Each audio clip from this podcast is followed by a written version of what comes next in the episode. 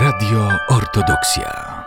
Dzisiaj w Radio Ortodoksja gościmy ojca Marka Wawreniuka, proboszcza parafii świętego Jana Teologa w Białymstoku. Sława Jezusu Chrystusowi. Sława wo wieki.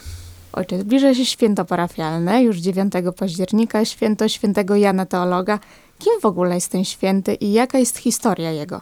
Święty apostoł Jan Teolog, zwany apostołem miłości, jest jednym z najmłodszych apostołów. E, Jest autorem jednej z Ewangelii. Jest również autorem Apokalipsy. Również mamy czytania e, jego listy. E, Jan Teolog jest apostołem, który był do końca z Chrystusem. Był to ten, który był przy krzyżu Chrystusa z Matką Bożą. Wszyscy się rozpierzchli, wszyscy się bali. Oczywiście on pewnie też się bał, ale ta miłość do Chrystusa e, spowodowała, że jednak on był razem z Matką Bożą e, do końca i zresztą e, na stronach Ewangelii jest piękna historia, kiedy Chrystus zwraca się do Matki Bożej i mówi oto Syn Twój, a do Jana Teologa mówi oto Matka Twoja. Niewątpliwie e, to jest taki symbol, który pokazuje nam, że Matka Boża staje się matką e, apostoła Jana Teologa, ale też całego, całej ludzkości. A Jan Teolog opiekował się Marią Panną do jej zaśnięcia. I to jest ten uczeń, który był e, na stronicach Ewangelii czytamy ten, który e, był umiłowanym uczniem Chrystusa Pana. Ojcze, tak jak już wspomnieliście, y, wspomnieliśmy tutaj, wasza parafia jest pod wezwaniem świętego Jana Teologa. A ja bym chciała zapytać, jak wygląda i czym ukierunkowany jest proces wybierania patrona cerkwi w momencie, gdy planujemy jej budowę. Różne są drogi, różne są historie e, i różne, e, różne są ścieżki e, ku jakby temu ostatecznemu wezwaniu. W różnych miejscach, w różnoraki sposób to wy, wychodzi i odbywa się. Nade wszystko należy stwierdzić, że decyduje o tym biskup, który eryguje parafię. E, W naszym wypadku, w wypadku parafii e, prawosławnej na osiedlu Bacieczki, e, miało też wielki wpływ na wybór wezwania tło historyczne E, albowiem kiedyś na tych e, terenach istniała niewielka cerkiewka należąca do dóbr supraskiego monasteru. E, I te związki parafii w Choroszczy, e, w Fastach, e, tutaj tych terenów na Bacieczkach z Supraśnem były przeogromne. Były to dobra supraskiego monasteru. To były tysiące hektarów ziemi należące do monasteru. I kiedy już tej kaplicy nie było, to e, wśród ludzi prawosławnych zamieszkujących wieś Bacieczki e, pozostało święto, które celebrowali. To było tak zwane wiejskie święto, właśnie święto Jana Teologa. I ja myślę, że jego ekscelencja arcybiskup Jakub, e, który erygował samodzielną parafię e, na białostockich Bacieczkach, sugerował się też tłem historycznym i też być może jakby wyszedł naprzeciwko oczekiwaniom e, tych ludzi, którzy najdłużej mieszkali na tym terenie, czyli e, tak naprawdę ulicy Bacieczki dzisiaj, która nie, niegdyś była odrębną miejscowością o nazwie Bacieczki. Jest to bardzo piękna historia. Wasza parafia jest stosunkowo młodą parafią, tak? Jest to młoda społeczność parafialna, która jest dosyć aktywna, jak możemy zauważyć. Różnie z tą aktywnością bywa. E, Natomiast e, oczywiście jest to najmłodsza parafia białostocka. E, Później została powołana parafia Grzegorza Peradze bodajże na Dojlidach Górnych. Natomiast jest to jedna z parafii, która zaistniała nie tak dawno na mapie prawosławnych parafii Białego Stoku. E, Skupia, bardzo niewielka terytorialnie, taka skondensowana bardzo, e, skupia mieszkańców osiedla Bacieczki, jak również tej starej ulicy, o której ja mówiłem, Bacieczki. Dużo młodych małżeństw, dużo ludzi, którzy, którzy mieszkają na tym osiedlu, są prawosławnymi, aczkolwiek też obserwujemy procesy takie migracyjne. Jedni przyjeżdżają, drudzy wyjeżdżają, więc tutaj jest też dynamizm, jeśli chodzi o to, ale ten trzon jest stabilny. E, Udało się przez te lata e, pobudować dom parafialny, gdzie pulsuje już życie parafialne, spotykają się ludzie, co jest najważniejsze, chór dziecięcy, e, próby chóru dorosłych. Natomiast e, w tej jakby takiej naszej działalności społeczno-duszpasterskiej troszeczkę nam ten COVID poprzeszkadzał, wywrócił trochę do góry nogami wszystko. Próbujemy, próbujemy jakby wchodzić na, na ten rytm przedcovidowy, ale jesteśmy w drodze jeszcze. Jasne. COVID na pewno bardzo wielu społecznościom poprzeszkadzał, ale mamy nadzieję, że jak najszybciej wszystko wróci do normy. Widzimy również, jak szybko wzrastają mury waszej nowej cerkwi. Kiedy planowane jest zakończenie prac? To też, to też nie, to też muszę tu powiedzieć, że y, może się to tak wydaje, że szybko. To nie jest szybko, to jest bardzo wolno, a wręcz, y, a wręcz mizernie wolno. Chcielibyśmy, ażeby bardzo szybko te procesy budowlane posuwały się do przodu. Y, Jednak tutaj ograniczeniem y, głównym są finanse. Na ile nam starcza środków, na tyle posuwamy się do przodu.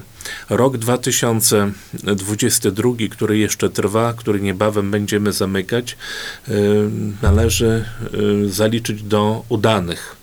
Udało się nam e, zrobić bardzo wiele takich prac, które być może nie są widoczne na pierwszy rzut oka. Jak się przejeżdża samochodem obok budowy, tego nie widać, bo to w środku, w murach zostało wykonane. Były to wylane słupy, łuki, e, były to, e, był to wylany y, była to wylana już podłoga przyszłego chóru z balkonami, czyli ten drugi strop na wysokości 3,30 y, i ten jakby poziom osiągnęliśmy murów 3 metry 30 centymetrów. W tej chwili od strony plebanii te mury wzrastają ku górze bardziej i do końca roku myślę, że prace będą trwały. Ile się nam uda podciągnąć do góry, to będzie już widoczne. Natomiast, y, tak jak wspomniałem, y, należy podkreślić, że y, z wielkimi trudami to wszystko powstaje, y, ale też dzięki życzliwości i zaangażowaniu wielu, wielu dobrych ludzi, których spotykamy na naszej drodze.